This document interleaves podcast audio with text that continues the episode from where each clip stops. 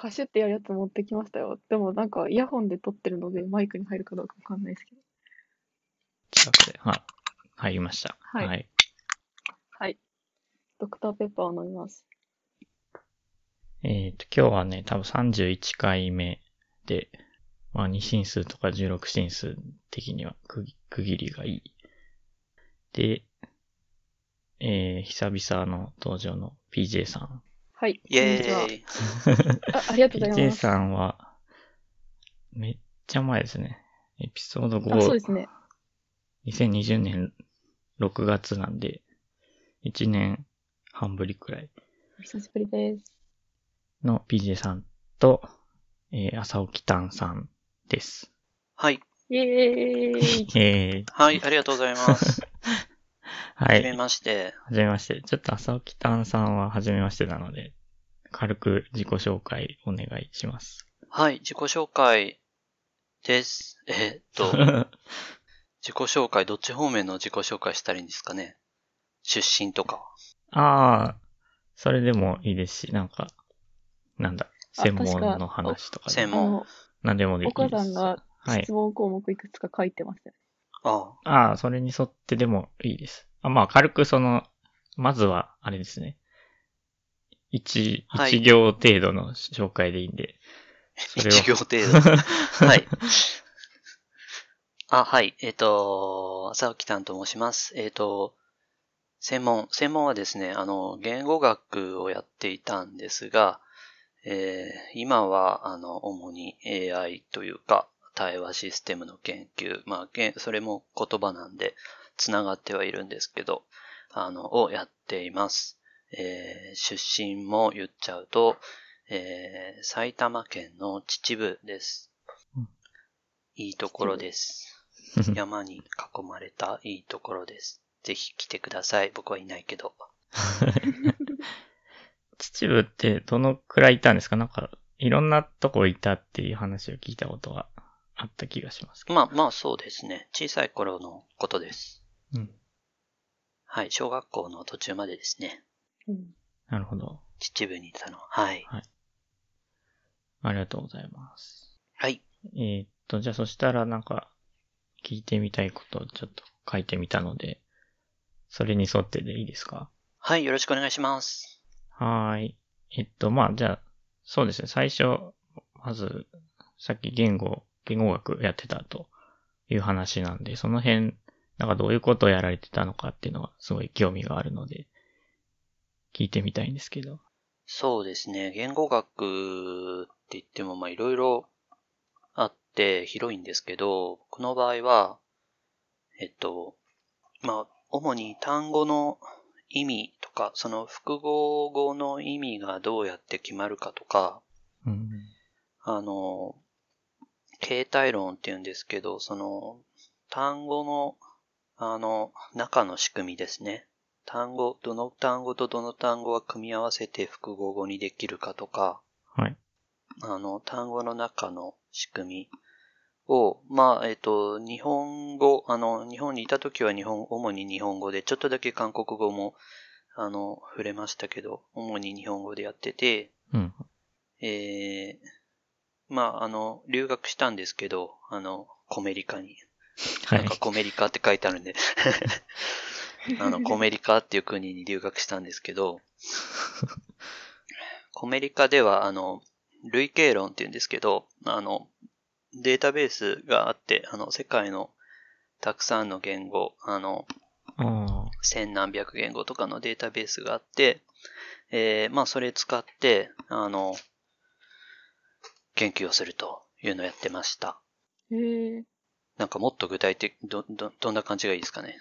あ、うん、そうですね。なんか例えばその、なんだろう、複合語の意味とかっていうのはどういう例があるのかなって気になりました。うんうん、そうですよね。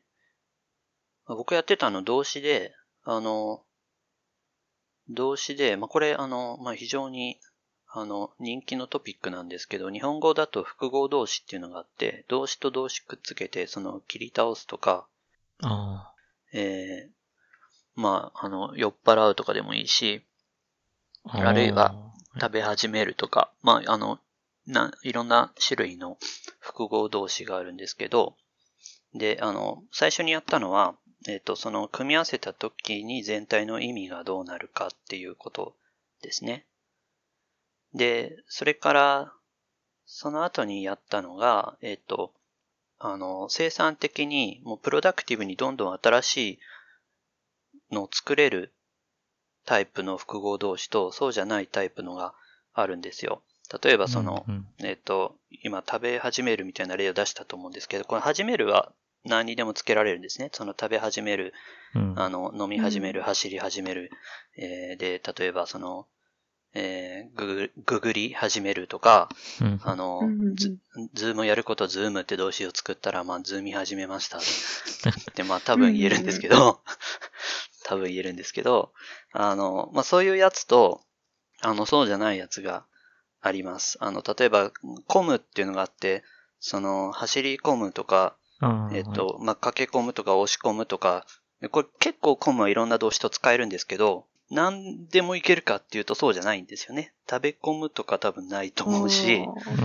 うん、で、あの、それが、まあ、それなんかいける、その、何でもいけるやつといけないやつ、大きく分けてに種類あるっていう話は、えっと、だいぶ前からあるんですけど、それが、その、どうしてそうなってるのかと、いうのを、あの、考えて、えっと、まあ、僕のやり方は、その、コーパス、コーパスって、あの、どんくらい一般的、一般的な単語かわかんないんですけど、まあ、あの、電子化された、まあ、大量の言語データですね。コーパスを使って、あの、頻度を調べて、で、その、おそらく、インプット、我々が接する、あの、周りから 聞, 聞く言語表現でこういうものがこれだけの頻度があるっていう、そっからなんか頭の中にその、えっと、知識が組み上がっていくわけですけど、なんかその仕組み考えて、えっと、ここ、これ、あの、頻度が高いかどうか、まあ要するに学習、これは生産的に使えるものかどうか学習するんですけど、えっと、それによって、えっと、単に頻度が違うだけじゃなくて、なんか文法的にいろいろ違いがあるってことが言われてるんですね。例えばその、えっと、食べ始めるだったら、太郎が食べ始めたので、二郎もそうし始めたとか、例えばそうし始めるみたいな言えるわけじゃないですか。うん、ところが、こう、例えば走り込んで、太郎が走り込んだので、二郎もそうし込んだ。込んだ。うん、それおかしい、おかしいんですよね。うんうんうんうん、で、それなんかいろんな現象があって、そういうのはなんか文法、文法として記述されてるんですけど、で、それはあの全然 OK なんですけど、それどうしてそうなってるのかっていうので、あの、インプットがこういうふうに分布してるから、こういうふうに決まるんじゃないかみたいなことを、えー、やりました。うん。分布してるからっていうのは、どういうことですか？えっと、食べ始めるっていうのが、えっと、つまりどういうことが言いたいかっていうと、食べ始めるみたいな場合は、えっと、食べ始める全体をこう単語登録してるんじゃなくて、食べるの意味と始めるの意味を組み合わせて計算してると、頭の中で。ああ、はい。だから、えっと、そうし始めるっていうのも、それと同じやり方で、そうするの意味と始めるの意味を組み合わせて、その場で処理することができると。うん、だけど、コムはそうじゃない生産的な、生産的なパターンではないので、えっと、一個ずつ覚えてるってことになるわけですよね、基本的に。駆け込むであれば駆けこ、うん、駆け込むっていう単語を辞書が辞書に登録されている、頭の中の辞書に登録されているって形になるわけですよね。なるほど。かけるプラスコムじゃなくて、駆け込むという一つの動詞になってる。そうです、そうです。うんだから、えっと、そうし込むみたいなことを言うとなんかおかしいと。うんうんうん、通常それは意味の計算をしていないのでおかしいことになる。うーんみたいなことをやりました。へー。不思議ですね。なんでそのみんなの頭の中の辞書が同じ辞書になってるのかが、うん、とても不思議ですね。そうですね。まあ今のはあの割とはっきりと差がつく場合でしたけど、ひょっとしたらもっと微妙なところだと個人差があるかもしれませんね。うんうんうんうん、なるほど。まあもともと言語って多分そう、うん、そういうもんだと思うんですけど、いろんな人の同じ、なんか言語ゲームのルールが自然となんか同じになってるっていうのの一例なんですかね。うん。インプットとアウトプットが同じだったとしても、中身の、中身がどういう形になってるかっていうのは一つには定まらなかったりするんですかね。うん。なんかその人間が、そこがその言語学の中でもいろんな派閥があって、なんか割とののし、のの知り合いがちなところではあるんですけど、どんくらいその、はい、まあ合理主義と経験主義ですけど、あの、どのくらいがインプットのその頻度分布から決まって、どのくらいがその人間がもともと遺伝的に持っているもので決まるのかみたいなことはずっと論争があるわけですよね。うん、まあ そ, その遺伝的に持っているものって言った時も、そのそれが本当にそのなんか言語文法っていうなんか固有のメカニズムなのか、それとももっとその人間が一般的に持っている、えー、なんか傾向。うん。うん。なんか一般汎用性のあるパターン認識みたいなのを使ってるのか、あ、そうですそうですそうです。言語固有のシステムを使ってるのか、そうですね。っていうところで、どっち派かというので、まあ派閥があると。うん、そうですね。うん。うんうん、だからなんかあの話ちょっと戻る、うん、あはいはいどうぞどうぞ。ああだいぶ話が変わっちゃうんですけど。はい。えっと走り込むとかの込むって込む自体の意味がちょっと違ったりするんですか？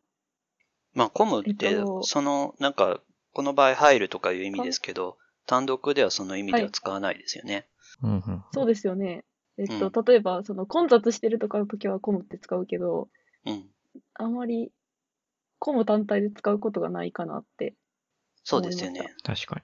そうですよね。そこはちょっとなんか始める、だから何々をコムとか、何々がコムみたいなことを、うん、なんか、あんまり言わないかなって思って、うん、だから例えば走るのことを始めるとか言えるけど、えっとえっと走ることを始めるって言えるけど、走ることを込むって言えなかったりするのかなってちょっと思いました。うん、そうですね。ただそこはえっと実はえっとさっき分けたその生産的かどうかっていう区別とその、うんうん、えっと単独で使えるかどうかっていう区別は実は別の話で、えっと、例えば、えー、始めるに似た意味で出すっていうのがあるんですね。えっと、もう食べ出したとか、はい、えっと、はいはいはい、話し出したとか、話し出した、まあ、読み出したとか、飲み出した、なんでもいいんですけど、これ生産的なんですよ。要するに、始める、はい、始めたっていう意味で何々し出したって言えるんですよね。うんうん、だけど、出すにそういう意味ないんですよ。出すっていう単独の動詞には。うん、ああ。なるほど。そうですね。はじ、始めることを出したって言えないですね。うん、はい。んあ、え、走、走る、走ることを出す。うん、そうですね。うん。うん。うん。なるほど。だから、えっと、もっと、もっと極端な例で言うと、例えば、まくるとかですよね。まくるって生産的に食べまくるとか、うんうんうん、言いまくるみたいな、ま、まくるありますけど、まあ、それも、まくるっていう単独の動詞とは全然違いますよね。腕、腕をまくるとかのまくる？うん。まあ、うん、おそらくそれ、それなんでしょうけど、歴史的にどういうふうに関係してるのかよくわかんないですけど。うん。そうですね。はい。なるほど。うん。じゃあその、なんか、えっと、例えばコーパスを使って、なんか統計的な手法を使うとかっていうところが、その今やってる自然言語処理につながってくるんですか？うーん、つながってくるっていうか、まあ、それ、それでなんか Python とかは触ってたので、それの、それのおかげで仕事がつながってるって面はあるんですけどね。まあな、内容的には直接その言語学の知見を使うっていう感じではないですよね。うん。うんうんうん。はい。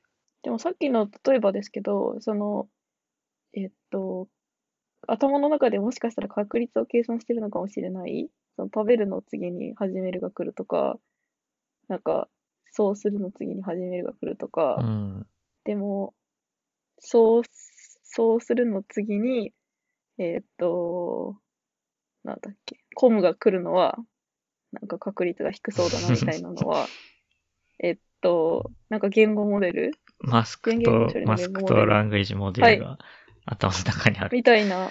はい、そうそうそう。そんな、なんかその、いっこまえとかにこまえとかの単語のインプットとして、次に来る、なんか単語の、えっと、確率を計算するみたいなのは結構、その言語モデルっぽい感じがしますね。うーん。そうですね。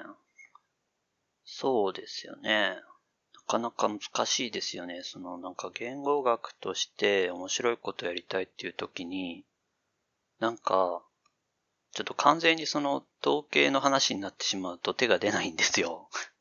うん。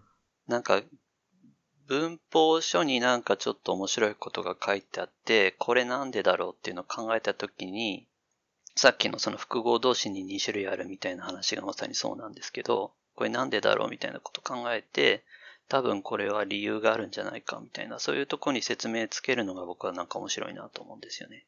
うんうんうん。うん。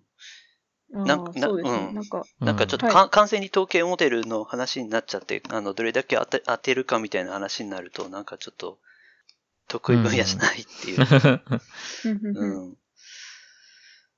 そこは難しいんですよね。僕もなんかついその、なんか原理的に考えると、なんか、どんどんそっちに行っちゃうんだけど、でもなんか、うん、うん、言語学徒としては、なんか学徒ってよく言ってるんですけど、学なんか学者って偉そうだからなんか使いにくいかなみたいなのがあって、学徒ってよく言ってるんですけど、なんか言語学徒としてはなんか割と具体的なこのこの単語がこういう振る舞いをするのはなんでだろうみたいなところに。張り付いていたいみたいなのがあるんですよね。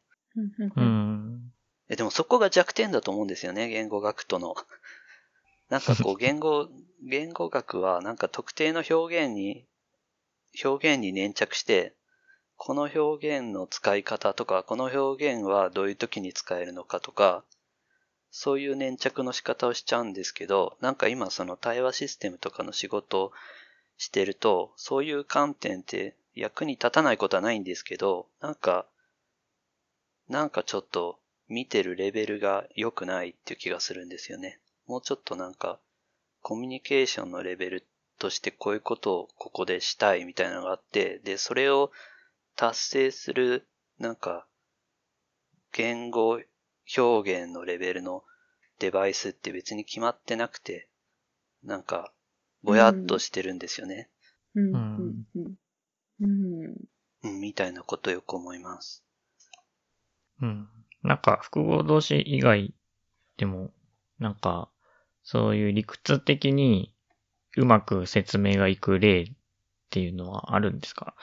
複合動詞以外に。なんか、うん、なんでもいいんですけど。そうですね。基本的にはなんか、えっと、え、理屈的にうまく説明がいくっていうのは文法とか。文法、そうですね。文法的。うん、はい。文法でいい、いいと思うんですけど。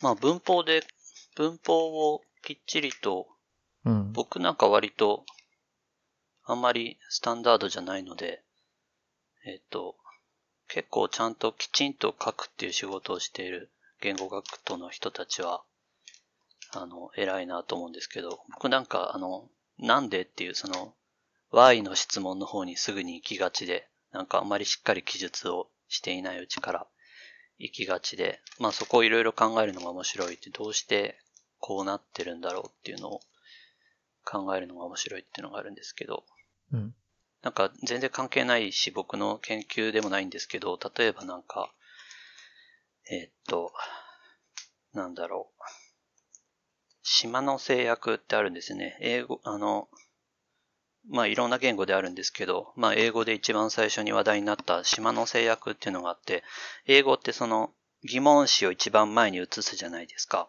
はい。疑問文を作るときに。はい。うん。はい。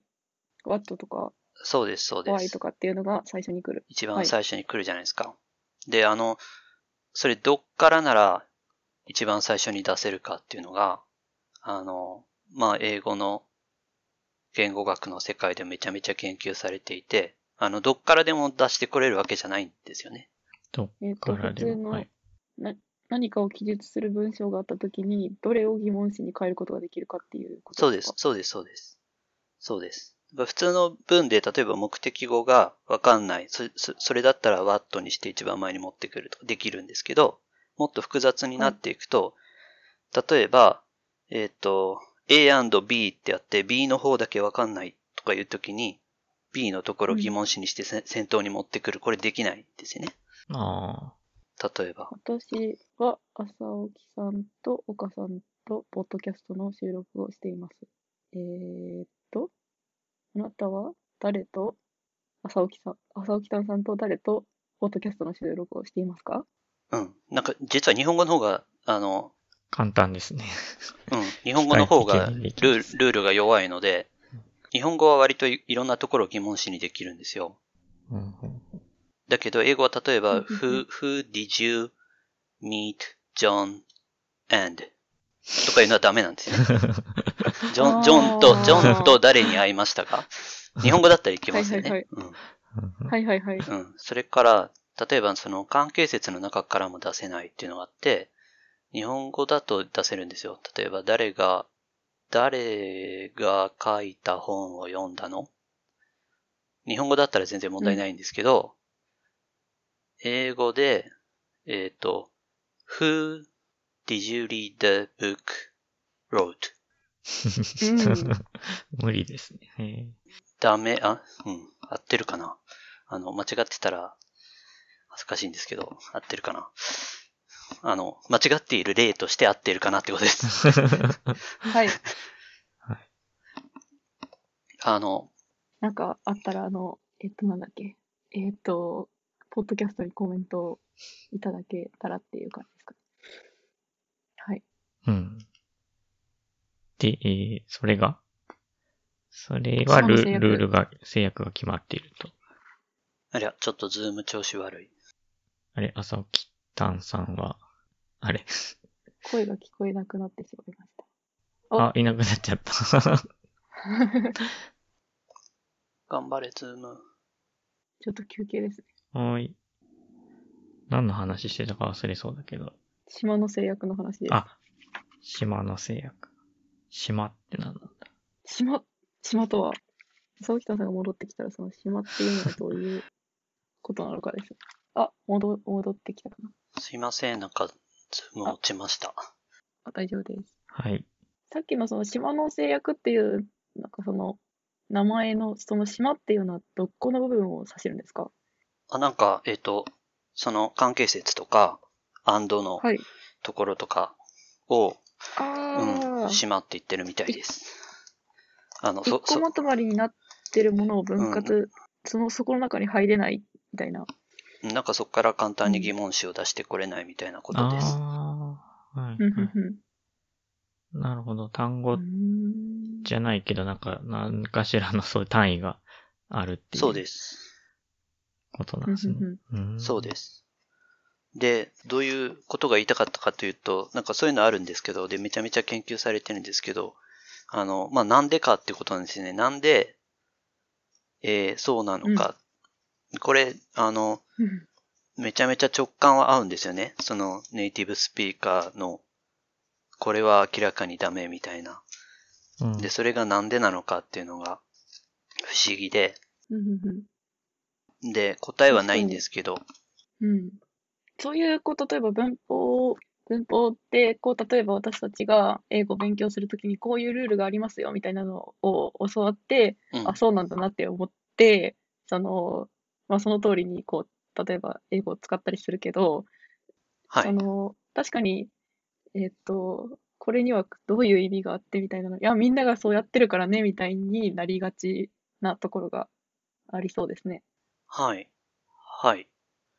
そのルールの中でもあの割と意識されやすくて、えー、っと規範的なルールとその記述的なルールみたいに言いますけど、えっと、まあ、教室で、あの、まあ、英語圏の、あの、ネイティブ向けの英語の授業で、教室でこういう書き方はダメですみたいに教えられる、そういう文法は一方であるわけですよね。で、うん、あの、まあ、日本でも国語の授業でこういうふうに書きましょうっていうふうに教えられるようなルールっていうのがあるわけですよね。で、それと、あの、まあ、重なるんですけど、あの、無意識のルールがあるわけじゃないですか。うん。で、島の制約みたいなやつは、まさに無意識なルールで、それ言語学者が指摘するまで誰も気づいてなかったんですね。そういう、そういうルールがあるっていうことに。ああ、なるほど。うんうんうん。だから、あの、無意識にそういうルールが、あの、形成されるんですけど、それがなんでなのかっていうのが、うん、なんか大きく分けて説明の方向としてはさん種類ぐらいあって、あの、はい、まあ、もともと脳の中にその言語機能があって、その制約で決まってるっていう文法が頭の中にあって、人間が生まれ持っている言語能力があって、それがたまたまそうなっていると。いう方向で説明するのが一つで、はい。えっと、そうじゃなくて、なんか、パージング、そのオンラインで処理するときの難しさとか、そういうことで説明できるんじゃないかっていうのが一つあります。で、あともう一つは、情報構造っていうんですけど、あの、だいたいあの、それぞれ構文にはそのどの部分が古い情報でどの部分が新しい情報かみたいなのって大体決まってるんですよね。あれ？また切れた。あれ？おや。録音しながらだとなんかパソコンのこうメモリとかがキツキツになってきちゃうんですかね。今、朝起さんさんの声が聞こえてないです。おお、いいところだった。これはちょっと後で時間があったら話したいなって思うんですけど、はい、なんかなんでそういうルールになってるんですかみたいなところって物理の人たちもある部分はやってると思うんですよ、うん、なんか結構実験屋さんってなんか測定とかしたりしてこういう現象がありますよとかこういう現象はこういうなんていうんですかねこう系統的にはこういう風に起きてますよみたいなのとかをまあ取ったりすると思うんですけど、うん、物理の理論屋さんはそれがなんでそうなってるのかみたいなところを結構、うんうんうん、なんか例えば相互作、相互作用とかでこう媒介粒子が実はあって見えないんだけどここにあの原子核の中でパイオンがなんかその中間子が飛んでいって陽子と中性子がこうくっついてますみたいなのとかをなんかいろいろこう説明する、うんのかなって思うんですよ。はいはい。だからそういうところが結構その、私は言語学の、その、なんでに答えようとするところの言語学、面白いなって思います。まあ確かそうですね。で、結局でも物理であっても、はい、なんでって問、はい、問えるのは、ある、なんか範囲だけで、はい。それ以上問えない部分っていうのはまあ絶対にあるので、はい。まあ、これ適切かどうかわかんないですけど、例えば、なんで、クオクは、クオク以上、クオクより小さい単位がないのとか、電子はなんで素粒子なのとか、はい、電子とミューオンとタウオンってなんであるのとか、そう、そういうのは、はい、まあ、問うことはできるかもしれないけど、まあ、普通に解明できるかっていうと、それに理由があるのかっていうと、まあ、ない。かもしれないんで、単にそうなってるから。あ、そうですね。はい。っていう自然現象だから、まあ、うん。はい。はい。はい。まあでも言語も自然現象みたいなもんだと思えば、なんかただそうなってるから、はい、特に理由はありませんっていう、はい、結論もまあ、なんかないことはなさそうな気はしますね。そうですね。まあ、理由がありませんって、言い切るのすごい難しそうですけど、うんうん、すいません、復活しました、はい、なんかすいません、ネットが絶不調みたいでですいません、あの、はい、お二人で盛り上げていただければはい、すいません本当に、はい。多分さっきみっつ理由があってっていうののひとつめを説明したとこだったと思うんですけど。ああ、なるほど。そうですね。なるほど。なんか脳の中に文法があって、あ、はい、それがなんかそれにヒットするようななんか言葉の使い方をしてるんじゃないかっていうのがひとつめの理由でしたっていうところ。はい。はい。はい、あ、えっとふたつめはえっとプロセッシングっていうんですけど、要するにそのオンラインで処理するときに難しいからダメなんじゃないかみたいなことですよね。ああ。うんメモ、人間のメモリーを超え、うんうん、なんかメモリー不足とかそういうことですよね。うんうんうんうん、だからまあ負荷を下げるような言葉の使い方をするみたいな。そうです、そうです。うんそうです。で、あるいは、で、三つ目の説明としてあるのは、あの、普通その部分は、あの、疑問にしないみたいなのがあるんですよね。なんか、その構文ごとに、ここはその、普通バックグラウンドインフォメーションを言うための構文であって、ここを普通疑問のターゲットにするもんじゃないみたいな、そういうのが、あの、構文ごとに慣習があったりするわけですよね。だそういうことで説明できるんじゃないかっていうのがもう一つですよね。なるほど。うん。だから、えっと、何が言いたかったんでしたっけ？そのなんか同じ現象があったときに、えっと、かなりいろんな説明ができて、で、今、あの、うん、説明が、あの、どんどん話飛んでいいですか？どうぞどうぞ。説明があるかって話聞いてて、あの、あの、それだとなんか類型論から話し出すと面白いんじゃないかなと思ってたんですけど、あの、例えば世界の言語で、えっと、接尾辞と接頭辞ってのがあるじゃないですか。えっと、例えばその、はいえー、強い、強さとか、なんか、えっと、強がるとかなんかそういう接尾辞ってなんか単語の後ろにちょっとついて、あの、意味を変えたり、ちょっと役割変えたりするような要素ってあるじゃないですか。はい。で、それと接頭辞ってその単語の前につくやつもあるんですよね。その、まあ、あの、話に対してお話とか、まあそういうのがあるわけじゃないですか。うん。はい。で、これ世界の言語を見てみると、あの、接尾辞の方が、多いんですよ、うん。日本語もそうだし、英語もそうなんですけど、で、あの、すべての言語そうかっていうと、あの、そうじゃなくて、接頭辞を使いまくる言語っていうのも若干あって、あの、アフリカのスワヒリ語とか、あの、バントゥー諸語って言われる言語たちですけど、とか、あの、アメリカの先住民語とかにもあるんですけど、だけど、全体的には接尾辞の方が多いと。で、それがなぜかっていうの、これはあの、コメリカで考えたことなんですけど、これも本当いろんな説があって、で、その中には、あの、特に理由がないっていう、まあ、説もあり得るんですよね。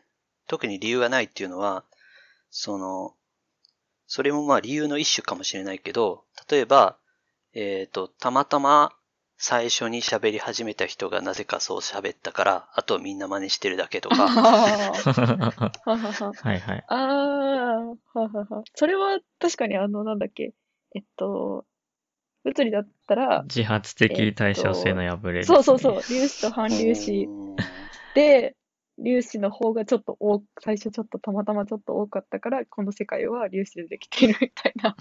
ああ、なるほどなるほど。なるほど。うんうんうん。言語学では、なんていうのかな。ファウンダー、なんていうのかな。ファウンダーエフェクトかな。あの、たまにそれ問題になることがあって、ひょっとしたらたまたま一番最初がそうだったからなんじゃないかっていう。なるほど。うん。まあ僕がただ面白いなと思うのは、なんか、えっと、それも、えっと、処理上、接尾辞の方が、なんかわかりやすい、あるいは、あの、言いやすい理由があるんじゃないかっていうのがあって、で、あの、ある、ある人の説だと、えっと、接尾辞とか、そういうあの短い要素は、あの、ネイティブスピーカーであれば、あの、思い出すのに時間がかからないですよね。ほうほうほう。それに対して、えっと、うん、内容のある単語だと、あの、ネイティブスピーカーであっても思い出すのに時間がかかるかもしれないと。つまり、うんうん、あの、ネイティブスピーカーであれば、その複数形の エス とか、過去形の イーディー とかを、うん、あの、思い出せなくて忘れたりはしないけど、だけど、例えば、あの人の名前なんだっけっていうところでは、まあ、戸惑うかもしれないわけじゃないですか。っていうのをずっとやってると、その、短い要素っていうのは、あの、その前の要素を言った後で、間髪、間髪を入れずにすぐ思い出せるけど、内容のある要素は、その前に間が空きやすい。だからずっとそれをやってると、ずっとそれをやってると、文法的なちっちゃい要素みたいなのは、全部前の単語にくっつく傾向があるんじゃないか。うん、そうすると、設備字の方が多い言語っていうのが出来上がるんじゃないか、みたいなことですよね。へー。そういう話ってでもあれですよね。なんか、どうやって示すのか、なんか立証するのかみたいなのがすごい難しいですよね。うん。なんか、面白い実験が組み立てれたら面白そうだけど。ああ、うん。うん。なんか人工人、人工言語実験みたいなこともできそうですね。そういうテーマだと。うん、うん。うん。なんかこう、例えば喋らせてみて時間を計るみたいな。うん。うんうん。最近割と流行ってるのはその言語、言語の、あの、進化みたいなのを調べるときに、あの、人工の言語を、あの、覚えさせて、それでコミュニケーションしてもらうとか、心理実験の一種ですよね。あるいはなんか非常にコミュニケーション限られて、限られた状況で、なんか相手にはちょっとき、なんか変なマークを何種類か見せるしかないみたいな状況に追い込んで、あの、で、協力してなんかある目的を達成してくださいみたいなゲームをやって、普通のその英語とか日本語とかではあのコミュニケーションできない状況で、で、それでやってもらうとなんか次第に言語らしきものが出来上がってくるみたいな。マークを見せる順番とかが、なんか、にルールが出てくるかもみたいな感じですか？そうです、そうです。ええー、面白い。なんか、実験、被験者とかも母語をあの、バラバラにしないと、なんかバイアスが出そうですね。ああ、それはなんかでもあまり一つの実験でバラバラにするの結構大変ですよね。大変そうです。うん。なんか、ね、一旦は英語、英語話者でやって、でもひょっとしたらこれは、あの、みんな英語のバイアスがかかってるかもしれないから、今度は日本語の、あの、日本語の、うん、あの、話されてるところで同じ実験やってみようみたいな、そういう感じですかね。うん、ああ、そっかそっか。はい。確かに。確かに、その、なんか大学の留学生とかをたくさん集めてみても、みんな、例えば英語が分かったり、みんな多少は日本語が分かったりしちゃうと思うので、うんうん。うん、難しそうですね。そうですね。うん。まあでもこれは本当になんか、言語学って、今、今話したようなことはなんか本当に僕の、すごい狭い趣味の話で、あの、面白かったのは、みんな本当にいろんなことやってるんですよね。同じ研究室の中でも、隣の人とやってることが全然違う。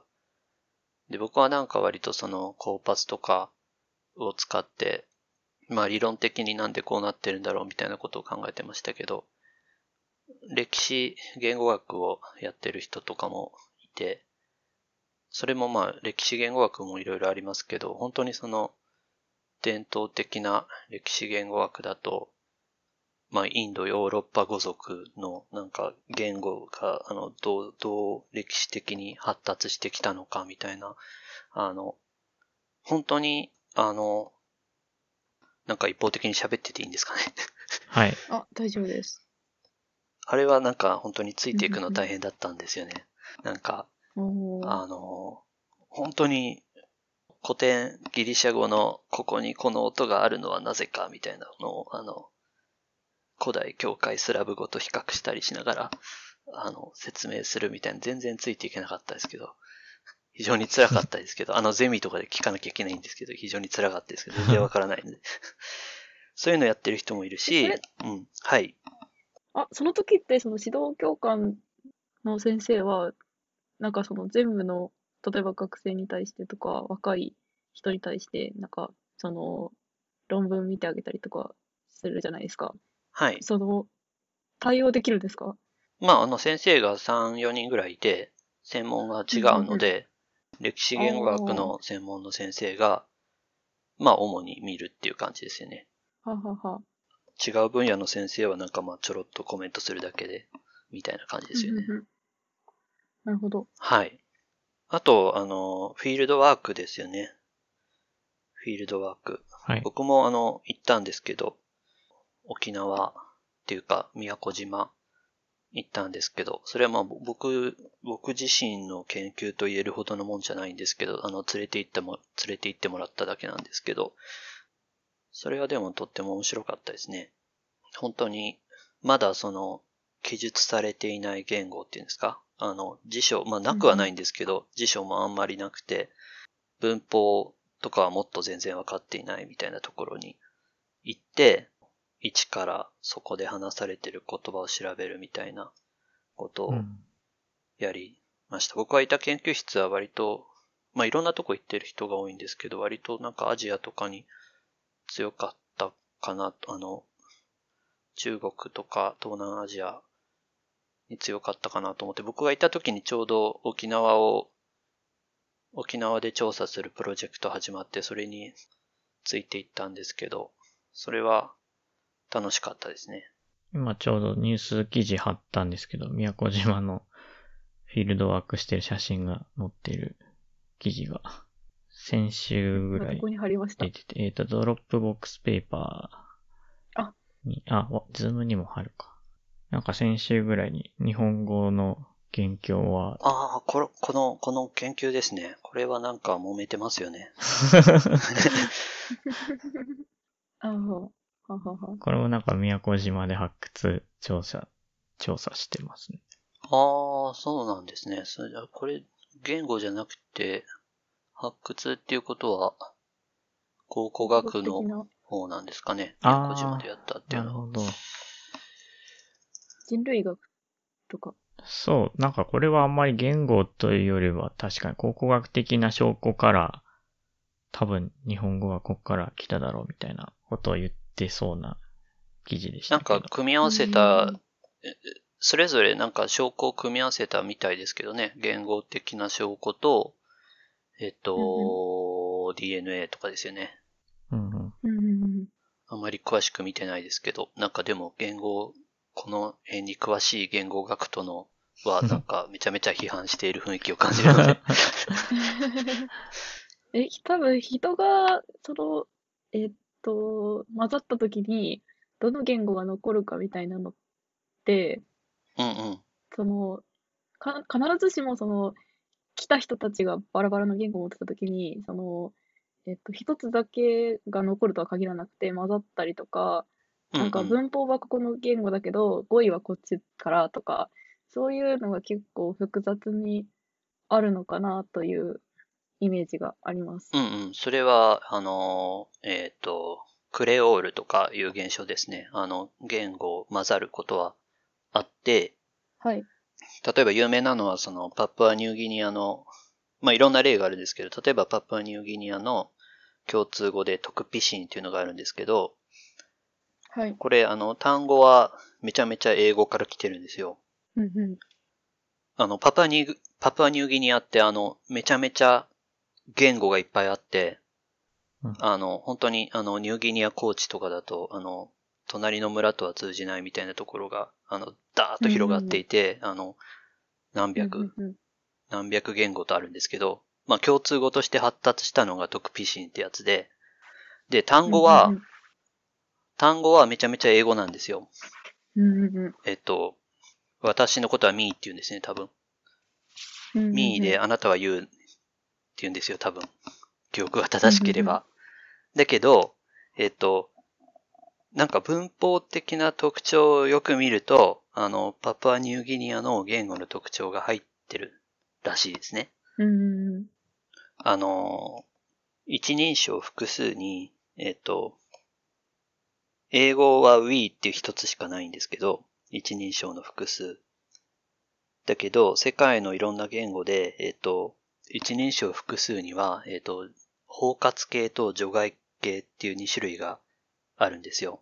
えっと、あなたは含まずに私側、私たち側っていう単語と、と、はい、えっと、私とあなたと、まあさらにその他仲間たちがいても い, いなくてもいいんですけど、はい、あなたを含んで我私たちっていうに種類の単語が、はいえっと、まあ、結構いろんな言語で区別あるんですよ。あの、中国語、はい、中国語も、えっと、北京の話し言葉とかだと、ウォメンとザメンですか？なんか、で区別があるみたいな。私たち、じゃあここで向こうに行くからさようならっていうときは、あなたは、聞き手っていうのはその私たちに含まれてないんだけど、私たちじゃあ一緒に向こうに向かいましょうっていうときは、あなたも含まれているみたいな、ね。そうです、そうです、そうです。そうです、そうです、そうです。その単語が異なっているっていう。単語が。はい。そうです。そうです。で、えっと、今言ったそのパプアニューギニアの言語もその区別を持っている言語が多いんだけど、トクピシンにもその区別ができているっていう話。うんいやなんか Wii じゃなくて、その新しい Wii を作ってるっていう。そうです。みたいな。うん、そうです。うん、なんか、えっ、ー、と、あなた含む、You Me だっけなんかあなた含む場合と含まない場合とにかく言い方は違うんですよ。うん、だから、えっ、ー、と、その現象結構知られてて、えっ、ー、と、はい、クレオールとか言うんですけど、あの、複数の言語、から要素が混ざることがあって、で、そういう場合大概、あの、単語は、えっと、英語みたいなすごい有力な言語から来ることが多くて、だけど、なんか文法的な特徴とかをよく見ると、その地元の言語の特徴が出てるっていう、そういうパターンで組み合わさることが多い。らしいですね。で、あ、そう、それで何が言いたかったかっていうと、なんかその日本語が日本語がどこから来たのかっていうのは多分みんな気になってて結構謎なんだと思うんですけど、それを解決したいときになんか複数の言語があってそこから日本語ができたとすると、うん、そのどれが有力でどれが地元でとかっていうのがそのパッとわからないかもしれないなということを思いました。うん、なんか日本語もクレオールだっていう説を挙げてるあの立ててる人いるらしいですけどね。あうん、あんまり、あんまり知らないです。それは多分、トクピシンとかみたいに、その、現在進行形である言語だったら、これ、これは英語でとかってわかりやすいけど、うんうん、もう、話者がいなくなっちゃうと、どうしようもないというか。そうですね。多分。はい。なるほど。うん。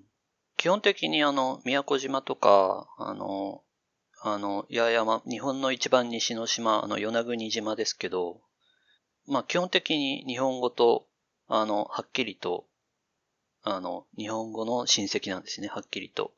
うん。で、与那国島まで行くともうすぐ台湾なんで、なんか天気のいい日には台湾が見えるくらいだったと思うんですけど、はい。えっと、台湾の先住民がいるじゃないですか。あの、はい。オーストロネシア語族っていう、その、語族話す人たちで、うんはい、あの、台湾からずっとあの、オセアニアの方にずっとあの、ハワイ語とかも含めてずっと広がってるのが、オーストロネシア語族なんですけど。はい。台湾にチャイニーズが来る前からずっと住んでる人たちってことですよね。そうです、そうです。それ、だからその、それすごい近いので、なんかその特徴があるんじゃないかっていう話もあるんですけど、でもなんか難しいみたいですね。うんうん、あんまりはっきりしたことは言えないんじゃないかなと思います。へー。基本的には日本語の、えー、親戚ですね。なんか不思議ですね。その、近い、隣の島でも違う、全然違う言葉が話されてるかもしれないってことですよ。そうです。うん。まあ、さっきのパプアの話でも、そういうことが実際起こってるんですもんね。はい、そうですね。うんうんうん。うんパプア自体はでも語族とかそれ、それは一緒なんですかね？いや、一緒じゃないです。あの、違う本当に、あの、ニューギニア高地の中だけで語族がいくつもあるっていう世界ですね。へえ。へえ。なんでそんなことになる？へえ。まあ、なんか。確かにそこでもまたなんでが生まれちゃいますね。まあ、おそらく、あの、まあ、熱帯なんで多分非常に狭い土地で、ずーっといちまんねんぐらいかどうかわかりませんけど、ずっと長いこと暮らせるので、うん、あの遊牧民族とかだったらもう長距離をダーッと移動するじゃないですか。そうだとしたら、はい、まあそこまであの多分あの細かくは分かれないと思うんですよね。とか言い切っていいのかな、ちょっと不安がありますけど。まあだからなんかちょっとその辺は気候とかそういうのが関わってるんじゃないかなって思いたいですけど、なんかちょっと危険、はいはい、危険な発言ですね。なんかあの、はい、あの、ジョージアとか中央アジアの、あの、ジョージアとかあの辺もすごい誤測が多いんですよね。へぇー。まあ、あの辺でも山がすごいんじゃないですか、多分。うんうん。山があると思いますけど、うん、なんか言語の種類そんなにないところと、めちゃめちゃ細かいところとあるんですよね。うんなんで分かれ、うんうんうん、なんでそうなってるのかっていうのは不思議ですよね。なるほど。うん。うんうんうん、まあ、このさっき貼った記事の人は、マーティン・ロベーツさんは、多分アルタイ諸語の研究をしてて、はい。その日本、日本語とか含めて統一したい気持ちが多分あるんでしょうね。うんうんうん、トランスユーラシア語族とかいうのを作って、うんうんうん。なかなか恐ろしい領域ですね。そうなんですか。多分その、なんか政治とか、その自分たちとこの人たちは仲間だみたいな意識とかが多分絡んでくることも多分あって、で、そうすると、なんか結構、なんていうんですかね。ちょっとややこしくなりそうな気がします。なるほど。仲間。はい。仲間。仲間、仲間意識。なんか隣にいると、あの、はい、隣にいて、いると似てくるっていうのもよくあるので、言語は。おー。あとはなんか仲良くなりたい人と同じ言葉を話、同じ似たような言葉を話すとか？うん。仲良くなりたい。はい。仲良くなりたいっていうのはなんかすごい、すごいなんか学校のクラスの中みたいな感じがしますけど、どういう、どういうレベルの話なのかっていうのは。あ、なんかそう、距離を縮めたい相手とかだと、こと、多分その、距離を置きたい相手と距離を縮めたい相手だと、その、使う言葉が違ってくるのかなと思いました。うんうん。うん。そうですよね。ベトナム語とかは、今の文法とかは一見中国語に似てるんですよね。ほうほうほう。あの、音の面でも成長があるし、中国語と、うんはい、中国語にその、まあまあまあまあみたいなんで意味区別するみたいなのがベトナム語にもあるし、あの、単語の面でも非常に似てるんですけど、はい、でも、あの、系統は違うんですよね。語族は違うんですよね。おー。でもそれもおそらく近くにいたので似てきたんだと思うんですよね。そういうのはあるので、あの、それともちろんその単語に関しては借用っていうのがあって、まあもちろん日本語にも英語から来た単語がいっぱいあるみたいなのがあるんで、それは語族とは関係ないので、その辺を見分けて、うまくその辺の、なんか、後で接触したからだんだん似てきたみたいな要素をうまく排除して、系統、その語族って考えないといけないんですよね。うんうん。確かに難しそうですね、そこは。区別するのが。はい。なんかシミュレーションとかできたら面白そうな気がするけど、考えなきゃいけない要素がいっぱいあって難しそうです。うん。そうですね。そうですね。あの、基本的な単語かどうかっていうのを、まあよく見るんですけどね。基礎、あの、基礎語彙って言いますけど。うんうんうん、つまりその、えっと。あ、お父さんお母さんとかみたいなやつ。そうですね。語族を調べるなら、あの、日本語のコンピューターと英語のコンピューターが似てるとか、そういうのをあの集めても全然意味なくて。はい。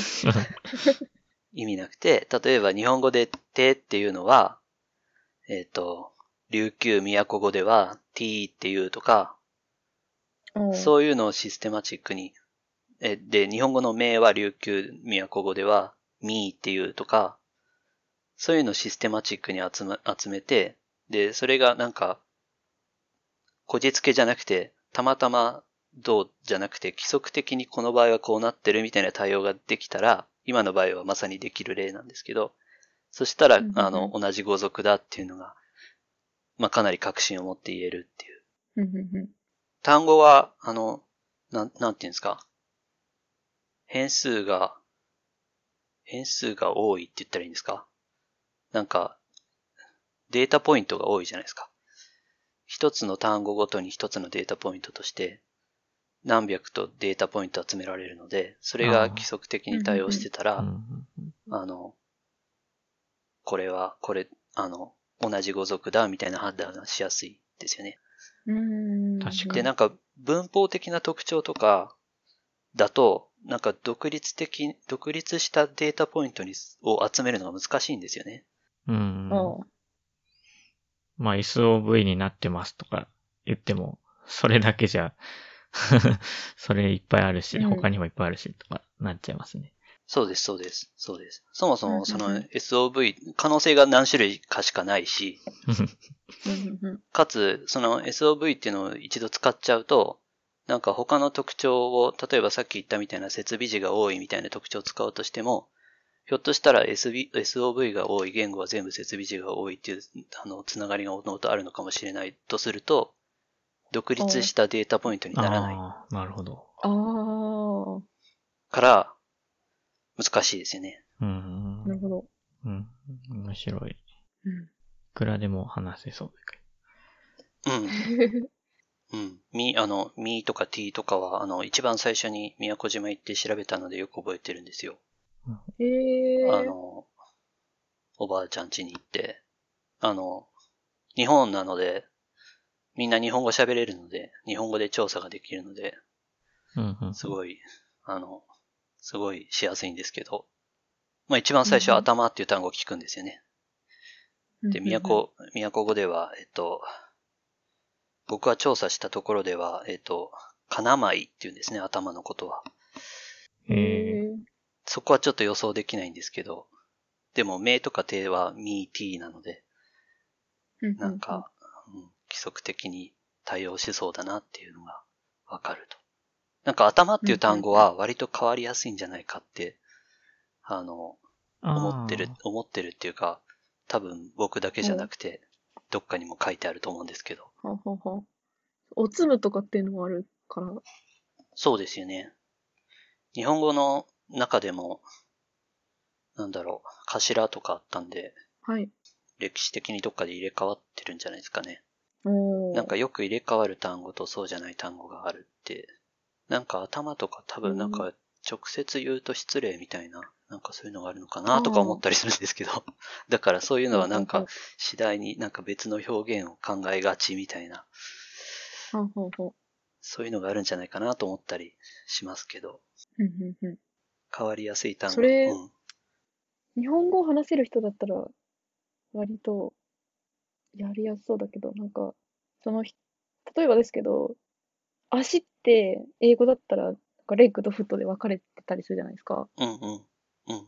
そういう、その、日本語ではいっこだけど、うん、その、現地の言葉では、なんか、その、ふたつの区別する言葉があるとかになると、結構、その、単にうまく聞き取るの、聞き取るというか、えっと、なんだろう、フィールドワークで言葉を教えてもらうときも大変でそうですね。それは気をつけないといけないですよね。なんか、うんうん、無意識に日本語の分け方を押し付けちゃうかもしれないですからね。うん。うん。うん、だから本当はその、えっと、日本語の単語を訳してくださいっていうのはやり方として良くなくて、あの、絵を見せるとか、こういう場合に何て言いますかみたいな形で集めるとか、うん、そういう方がいいのかもしれないっていうのはありますね。なるほど。うん。なんか前中国でもフィールドワークしてたって聞いた気が。あ、してませんでしたっけ？僕はしてないですね。研究室の人が研究室の人たちがしてた。そうですそうです。ああ。中国とか東南アジア、まあいろんなとこ行ってる人がいました。アフリカ行ってる人もいたし。先輩では、アラスカとか、いろんなところの、やってる人がいます。そういう人たちって、こう、例えば、その一つの地域だったり、一つの言語をもうターゲットにして、何十年も研究していくんですか？うん、それとも、なんか、こう幅広くあちこち行くんですか？どうですかね。まあ人によると思いますけど、何十年も同じってことはそんなにないかもしれないですね。あの、うんうん、同じ地域で近い言葉なら調査もしやすいので、あの、ある程度範囲を持っている人が多いかも。うんうんうん。うん。どうかな。まあ、急に全然違うところに飛ぶ人もいますけどね。あの、へー。中央アジアをやっていたなと思っていたらメキシコに行く人とかいますけど。おー。なんか文化とか違うと馴染むのに時間がかかって大変そうです。そうですよね。うん、そうですよね。まあ、逆になんかまっさらな状態でまたやりたいみたいな。うん、のはあるのかもしれないですけど、そうですね、バイアスのない状態で、うんうんうんうん、なるほど。なかなかね、なんかあのやっぱり現地の人と仲良くなるみたいなのがすごい大事だから、琉球あの宮古島に行って調査した時にも思いま、思いましたけど、うん、そういうのが好きな人ならいいと思いますよね。僕はなんかもうそれはちょっとしんどいので、しんどい、ね、なんかその現地の人になんか飲み会に誘われるとか、うん、なんか地元の祭りに出てくれとか、なんかそういうのがいろいろあったりするじゃないですか、例えば。あー。うん、そういうので仲良くやっていくみたいな、コミュニティの中に入るみたいな。まあいろんなやり方あると思うんですよ。もっともっとなんかドライにやってる人もいると思うんですけど。ドライもっとビジネス、うんうんうん、ビジネスライクにやってる人もいると思うんですけど、うんうんうん、でもなんか現やっぱり現地のあのコミュニティに入っていくみたいなのがすごい比重を占めるっていう、なんか調査だけしてすぐ帰るみたいな感じじゃないですよね、うんうんうんうん、その辺が大変だなと思うし、まあそれが好きな人には非常に面白いだろうなって思いますけど、うんうんうんうん、海外でね、海外でやってる人本当にすごいなと思います。パパニューギニアでやってる人もいるんですけど、はい。うん、パパニューギニアとかほんとすごいですよね。なんかフィリピンで調査している人が、パパニューギニアで調査するなんてすごいって言ってたので、いや、フィリピンもすごいんじゃないかって言ったら、なんか、いや、やっぱりニューギニア高地は違うと言われまして。へー。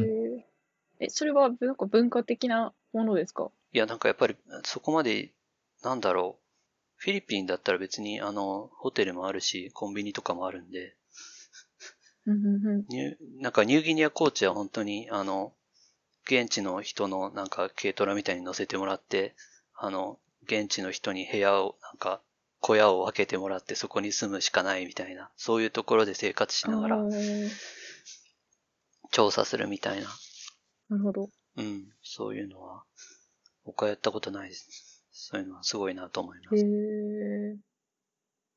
確かにぴったりハマる人にはすごい転職みたいになりそうですね。うん。うんうん、あ、次の話いきますか？鉄道？なぜいろんな場所について詳しいのか。そうですね。お好きな話を。鉄道、鉄道、いろんな場所。これでもなんかツイッターで、なんか佐々木さんのツイッターを見てると、いろんな場所についていろんな写真を持っていて、うん、なんかどこか行った人がいるっていうと、その時のその場所の写真がドンって出てくるのがすごいなっていつも思ってます。うんうん。でも昔はあんまり写真撮ってなかったんで、行ったことあるけど全然写真ないところ結構多いんですよね。うんうんうん。うんそれは、なんか鉄道、まあの、いろんな路線乗るっていう活動を多分してると思うんですけど、それのついでにいろんな場所に行ってるみたいなことですか？まあそうなりますかね。うん、そうですね。うん、まあチリは楽しいですね。うん。チリは。これ鉄道って言ってもあの、車両は全然わかんないんで、あの、何、何百系がどうとか、あの、何百系ラストランとか、なんかそういうのよくわかってないんで。乗る、乗る方に。乗る方です。乗る、乗る方で、はい、あの、なんかどういう、なんかチリとの関係ですよね。どう、どういうふうに使われてるかとか、街との関係とか、うん、そういう方が面白いですね、うん、メカとしての鉄道はよくわからないというお推し、推し待ちはありますか？推し待ち推し待ちえ、何県がいいですか？もうよんじゅうなな都道府県全部あるんですか？多分。すごい。じゃあ、あの、あれ、えっと、岡さん家のあたりの推し町？あ、じゃあはい、栃木県。あ、埼玉県。え、あ、でも栃木県いいかも。私も栃木出身なので。あ、じゃあ栃木県でお願いします。栃木県、栃木県。そうですよね。宇都宮。結構 マ,、うん、マイナーなとこ来ちゃいました。宇都宮、なんかでも宇都宮はなんか関西っぽいって話をしましたけど、どうですか？あの、なんか、オリオン通りあるじゃないですか。オリオン通りあるじゃないですか。あの、はい、オリオン通り、あの、商、なんかそのアーケード商店街って、あの、東日本にもあることはあるんですけど、はい、まあ仙台とかは、あの、非常に、立派なアーケード商店街がメインの商店街になってますけど、関東だと結構少なめなんですよね。うん。いや、なんかそれを最近聞いて、でも、オリオン通りが当然として育ったから、別に関西に住んで何も思わなかったですね。はい、アーケード多いなとか全然思わなかった、ね。ああ、そっか。だから私は結構そのアーケード行くとテンション上がるんですけど、そういう懐かしさみたいなのもあるのかもしれないですね。なるほど。なるほど。なんか関東は少ないんですよね。あの、いや、あるんですけど、東京、東京も浅草とかいっぱいあるし、あるんですけど、あの、アーケード少ない。あの、横浜とか、昔はあの伊勢崎町って、あの、アーケードだったんですけど、撤去しましたし、なんか割と空が見えるのが好まれる傾向があるという気がしますよね、東京は。あの、それから渋谷とか新宿とか池袋みたいな繁華街には全然ないですよね。アーケード。はい、吉祥寺とかありますけどね、うん。確かに関西のアーケード密度は、なんかどこにでも基本的にあるような気がしますよね。うん、そうです、そうです。ちっちゃい町とかにも普通にありますよね。そうです、そうです。はい、うん。四国とかがすごいなと思って、四国とかは本当にちっちゃい町にあるんですよね。うんうんうん、アーケード商店街が。ああ。え、それなんでなの？なんでですかね。やっぱり関東の人はなぜか空を見たい。なんかあの、えっと、雪国の雁木通り？はいはい。で、あの、しょえっと、車がまあ真ん中に走ってる商店街とかでも、その、お店の前に屋根がついて、それがずっとつながってるっていうのが、まあ雪国ってよくあって、うん、あれはまあ雪を防ぎたいのかなみたいな、結構実用的な観点から、あるのかなって思ってたんですけど、はいはい。その、なんか、例えば関西は雨が多いとかいうことは特にないと思うので、なんか不思議な気がします。そうですよね。まあ、冬の天気は、あの、東京はいいですけどね。ああ、そうですね。うん。でも、まあ、瀬戸内とかは晴れの日が多いはずなのに、屋根が多いですね。うん。面白いですね。で、名古屋も、名古屋にいちねんぐらいいたんですけど、名古屋も少ないですよね、屋根が。あの、大津商店街って、中心部の商店街はありますけど、それともう一つなんだっけ、円頓寺商店街ってもう一箇所ぐらいしかなくて、小さい町に全然ないですよね、名古屋市内とかは。うん、大阪と神戸はめちゃめちゃある。大阪と神戸はめちゃめちゃあって、京都はそれほどでもないんですよね。あ、そうなんだ。桃山にありましたけど、あれが珍しいのか、実は。桃山とかあるんですけど、うん。桃山あるんですけど、なんか、大阪神戸みたいな勢いじゃないですよね。なるほど。うん。うん。それが、そうですよね。栃木。宇都宮、うん、栃木県、あ、でも栃木県結構手薄、手薄だな。あんまり、あんまり歩いた街が。あれでもなんか、親戚がいらっしゃるんでしたっけ？あ、そうです、そうです。あの、はい、那須烏山市。うん。阪行ったことあるんですけど、はい。歩い、あんまり歩いてないですよね。足利と日光といまいちぐらいしか歩いてないかも。いまいち。うん。宇都宮といえばなんか、その ジェイアール の宇都宮駅と東武の宇都宮駅が離れているのが不思議だみたいなことを前に言ってた人がいて、うんうん、で、なんか私は そ, そんなもんだと思ってたんですけど、なんか言われてみればこう結構大きいところだとその乗り換えが簡単だったりする、なんていうんですかね、 ジェイアール と東武とかの駅が近くて乗り換えが簡単だったりすることが多いのかなって思って、あ、言われてみればって思いました。私同じ駅名で遠い駅ランキングの割と上位だったかもしれない。はい、ははは。まあもっとなんか無理、これ乗り換え無理でしょっていう駅が多分あったと思うんですけど。はい。まあ宇都宮もまあまあですね、うん、いちキロ、にキロぐらい離れてるから。うんうんうん。なんか多分中くらいの街だとそうなりやすいみたいなのがありそうって思うんですよね。あの、ほうほう、もっと小さい町だと、わざわざ離れたところに駅を作ったりしない。ああ、なるほど。で、もっとでかい町だと、あの、大規模な工事、地下化とかが行われて、あの、ネットワークとしてつながるみたいなことがあって、なんかその中くらいのところで、なんか離れたところに駅がある状態で固まってしまうみたいな、あの、ゾーンがある気がしますね。確かにそれは、うん、それは一理ありそうですね。うん。なんか金沢のとか、金沢もえっと北陸鉄道の野町ってターミナル駅がありますけど、それはあの全然他の線とつながってなくてバスで行くしかないんですよね。うーん。あとなんか中央弘前とか。弘前。前橋もそうですけどね、中央、中央前橋と、前橋はめちゃめちゃ離れてますけどね。あの、前橋、これ無角で読まないといけない。前橋。前橋。うん。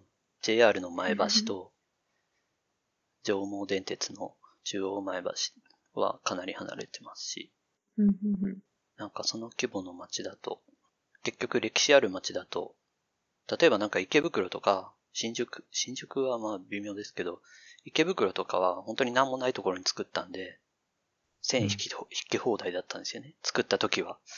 その後で繁華街になりましたけど。だけどやっぱり歴史がある街だと、反対側から来たらめちゃめちゃ街をこう迂回しないと同じ駅に行けないみたいな。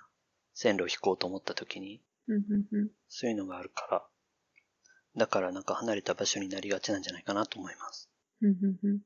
熊本とかもそうですよね。熊本電鉄のターミナルがありますけど、そこも他の電車と接続してなくて、歩きかバスで行くしかないですよね。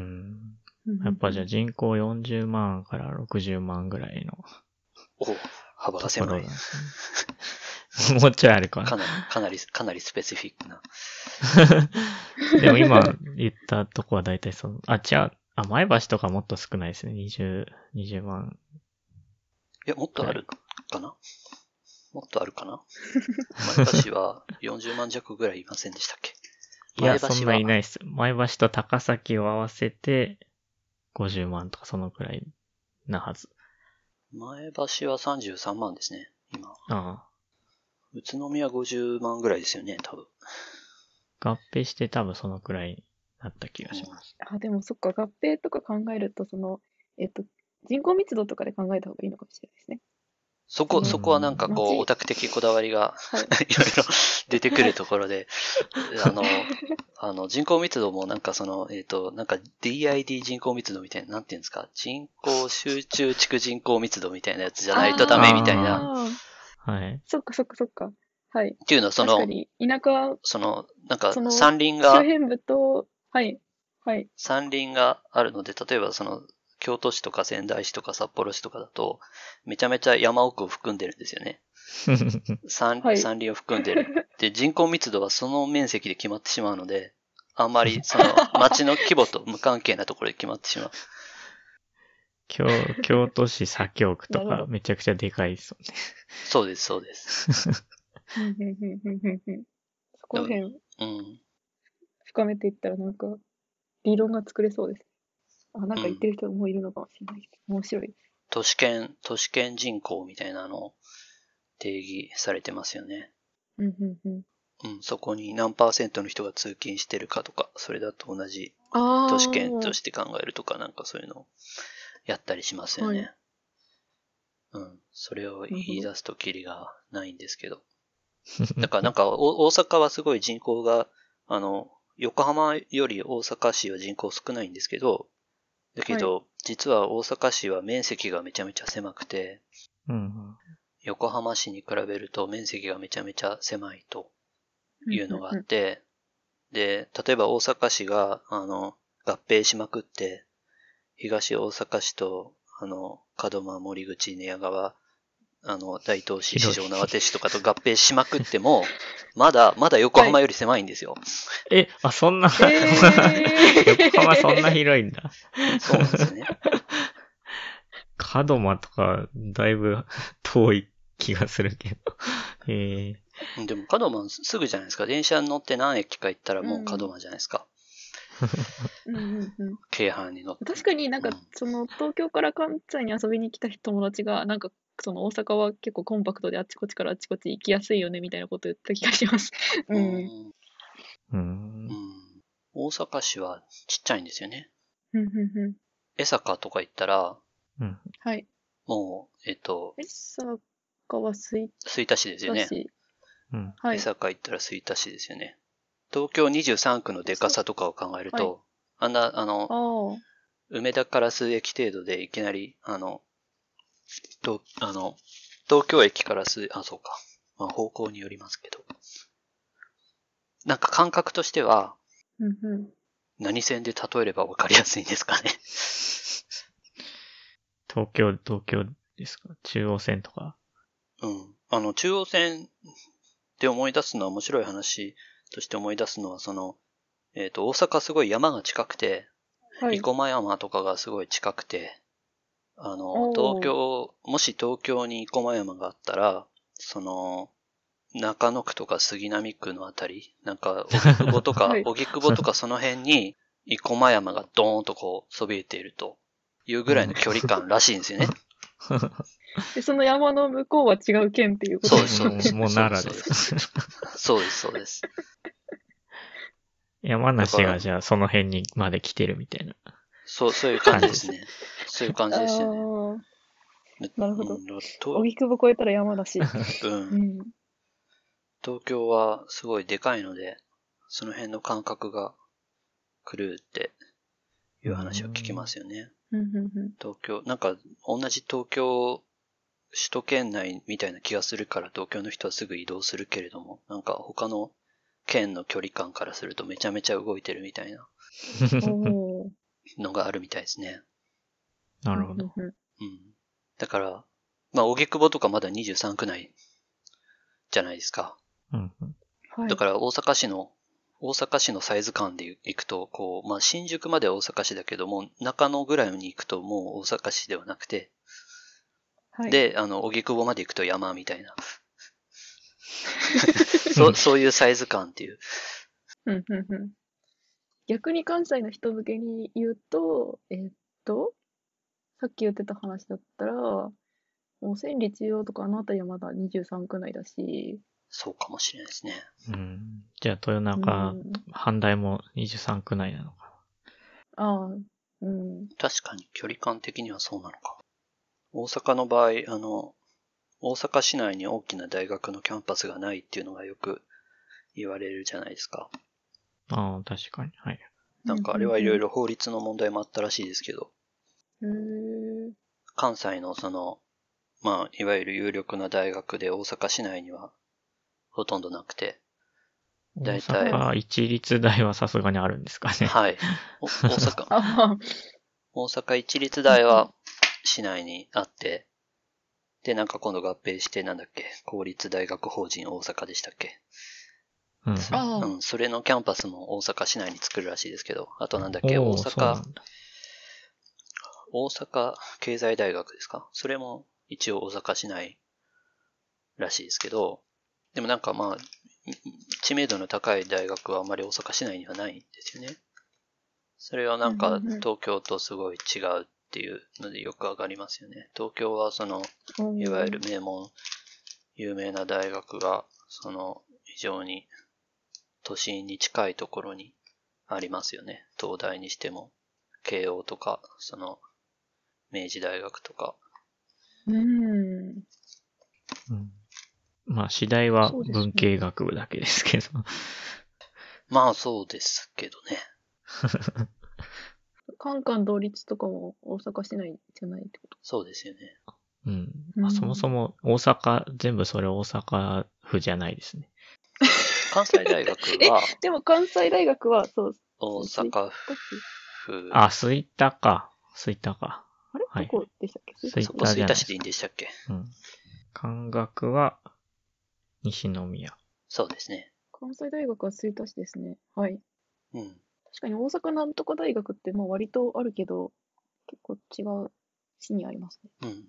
だけどまあ一面では大阪市の面積が小さいからっていうせいもあるかなと思いました。うん、今。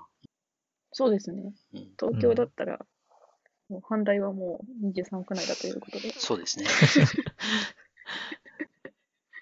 はい。まあにじゅうさん区内な雰囲気じゃないですけどね。山。山がありますもんね。うん。山ないですもんね、東京は。ああ。うん。まあ東京自体が山の上に乗っている感じでもあるんですけど、うんうんうん、山の上が平らなんですよね。うん。東京は、うんうん。山の上が平らで、その上にみんな住んでるって感じですよね、東京は。うんうんうん、横浜は平らじゃないのに山の上に住んでるっていう感じですよね。なんからしい景色っていうのがあるんですけど、横浜とかだとやっぱり横浜らしい景色っていうとやっぱりあの山の上とか下とか関係なくマンションとか立ちまくっていると横浜らしいなっていう感じがします。住宅街にめっちゃ坂があったりとか。そうです。神戸はその点あ六甲があるので、六甲は六甲の山の上まで全部住宅地ってことはないので、そこはやっぱり、うん、眺めが違いますよね。神戸らしい、うん、神戸らしい眺めっていうのは。うん、神戸でもあの西の方の垂水区とか行くとちょっと横浜っぽくなるっていう話を時々してるんですけど。そ、そうなんですか。はい。行ったことないな。明石海峡大橋の。そうですね、そっちの方行くと。ちょっと根元らへん。うん。そうですね。うん。地形とかも面白いですよね。あ、いろいろ朝沖さんのそのどこどこらしい風景とか、この道はこの道は関西っぽいとか、そのそういうのも面白いなーって思います。ああ、はい、そうですよね。道路のなんか作りは違いますよね。あれはなんかどの単位で違うの、なんか県によって違うのか、なんかその辺よく分かってないんですけど。はい。大阪市内らしい通りってあるんですよね。あの、あの、なんか、中央、道路中央に、あの、白線引いてあるんですよ。点々、あの、破線が引いてあるんですよ。大阪市内っぽい道路って。だけど、道路の脇に、あの、路側帯はないんですよね。うん。で、なんかあの、私物の自転車とか、あの、植木鉢とかがアスファルト上にはみ出してるんですよ。そうするとすごい大阪市内っぽいっていう感じがします。します。あの東京、東京は路側帯の、あの、白線がびっちり引いてあって、で、よくその、あの、その路側帯を緑とかで塗ってあって。ああ、ありますね、それ、うんうん。で、そこに私物を置いてあることはあんまりないんですよ。イメージとしては。イメージとしては。で、あと電柱に、電柱に、あの、なんとか歯科クリニックとかに貼ってあるんですよね。東京は。で、住所は、ここは杉並区なんちゃら何丁目とかいうのが貼ってあるんですよね。はい。関西は電柱には住所は貼ってないですよね。あ、そうなんだ。あえー、あれってあんまりない。うちの地元も貼ってあったから。あれって エヌティーティー とかの、あ、そうそうそう。普通だと思って。うん、言われてみればな、そういえばなかないなってなりました。あれってなんか エヌティーティー とか、その、電力会社とかが、確か電線、電柱ってその電力会社とか通信会社とかを持ってると思うんですけど、そうですね。それ、あ方針とかなんですかね。なんか、うえっと、その電柱広告って多分お金払って、その、なんとか歯科クリニックって出してもらってるんだと思うんですけど、うん、やる、やってるかやってないかだけなのかな。わかりません。うん、そうですよね。なんか、駅前とかにはあるんですよね。大阪でも。おー、うん、住宅街にはほとんどないなって思うんですよね、大阪は。なんか道路の、うん、道路の作りの違いみたいなのは、面白い、面白いなって見てるだけなんですけど。あの、北海道の、北海道の道路は、あの、側溝がないことが多いんですよね。それも言われるまで気づかなかったんですけど、なんかすごい北海道らしいなって景色、どこが北海道らしいんだろうって考えてたら、あの、そ、側溝って言うんですか？なんかその道路の端に溝がないんですよね。うん。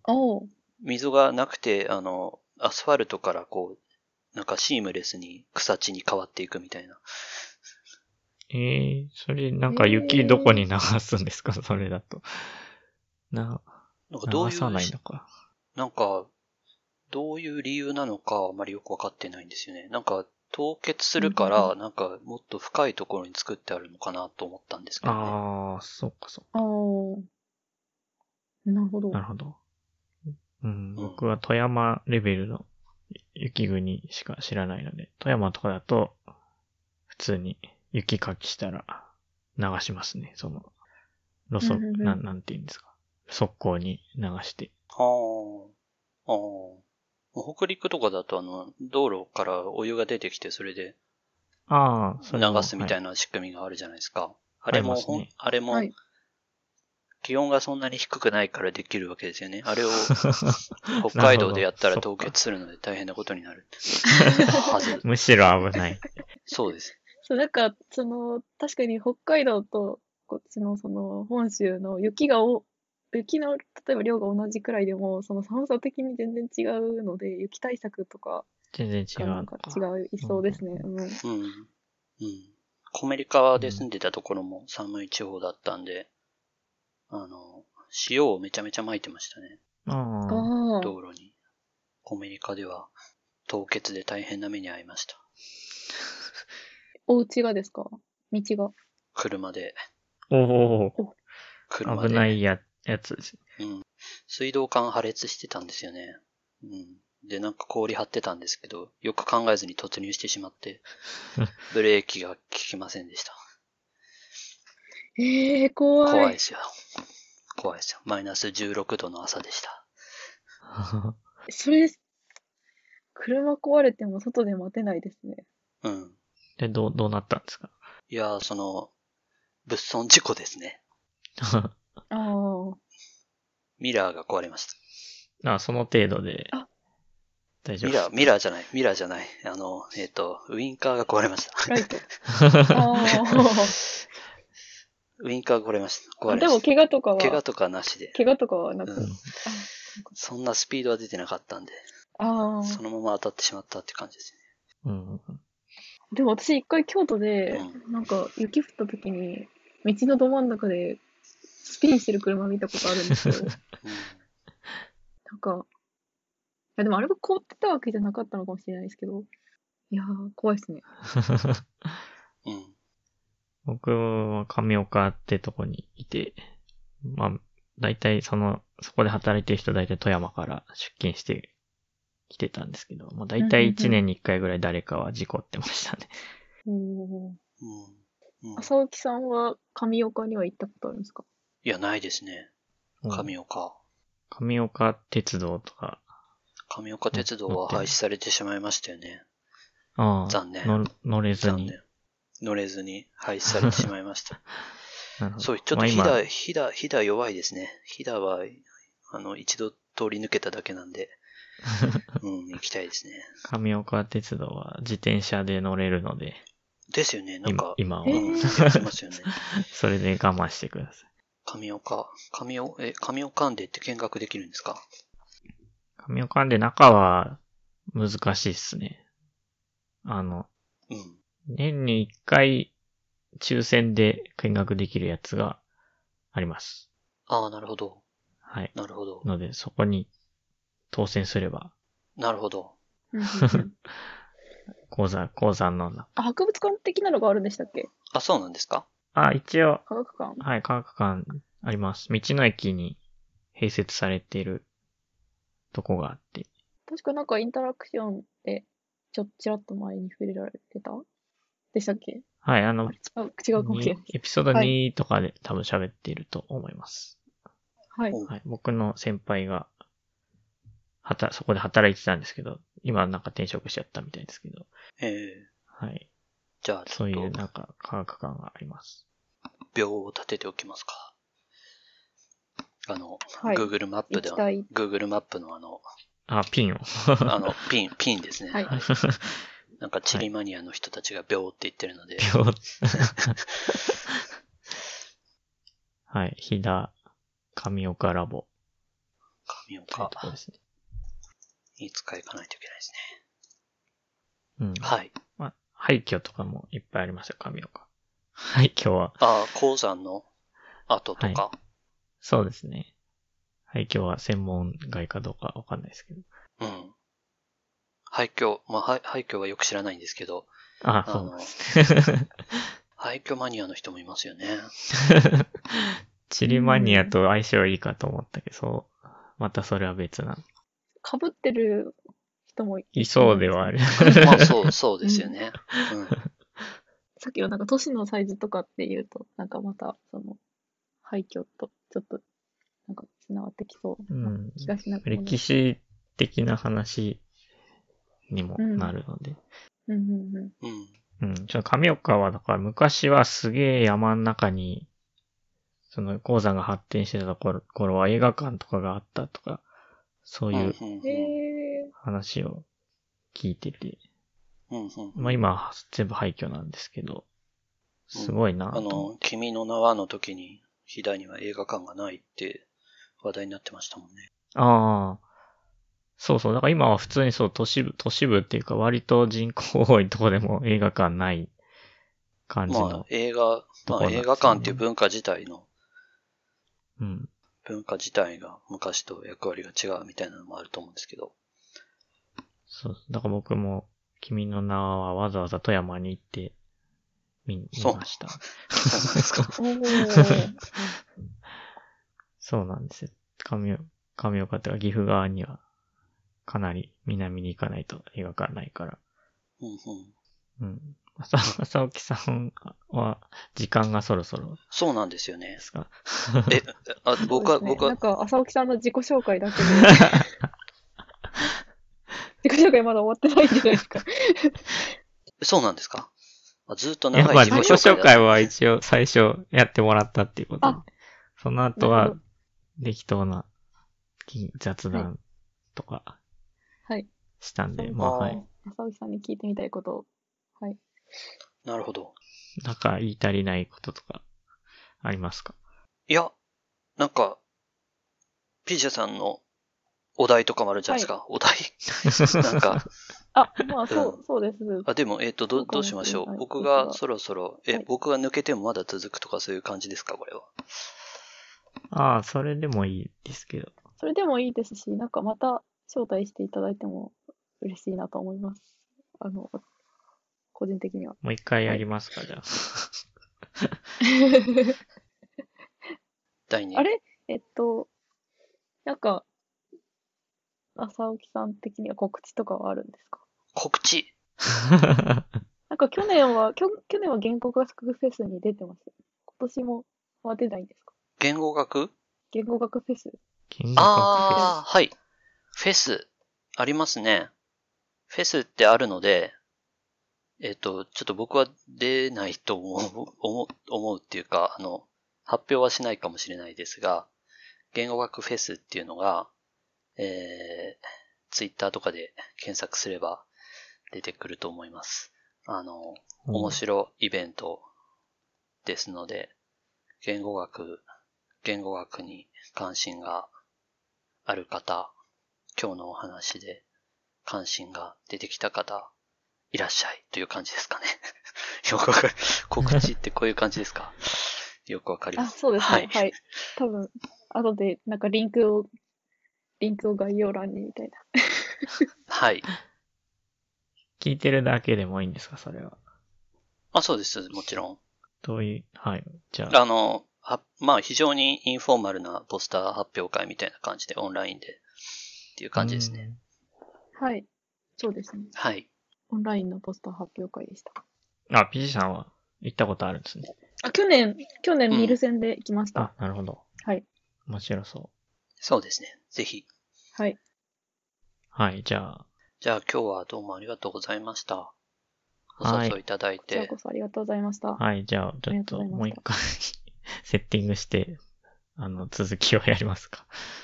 はい。まあでもいいし、なんか、あの、またの機会でも。はい。はい。でも続、まあ、続きって形じゃなくてもまた別の。はい、うん、そうですね。はい。はい。はい。よろしくお願いします。はい、ありがとうございました。ありがとうございました。ありがとうございました。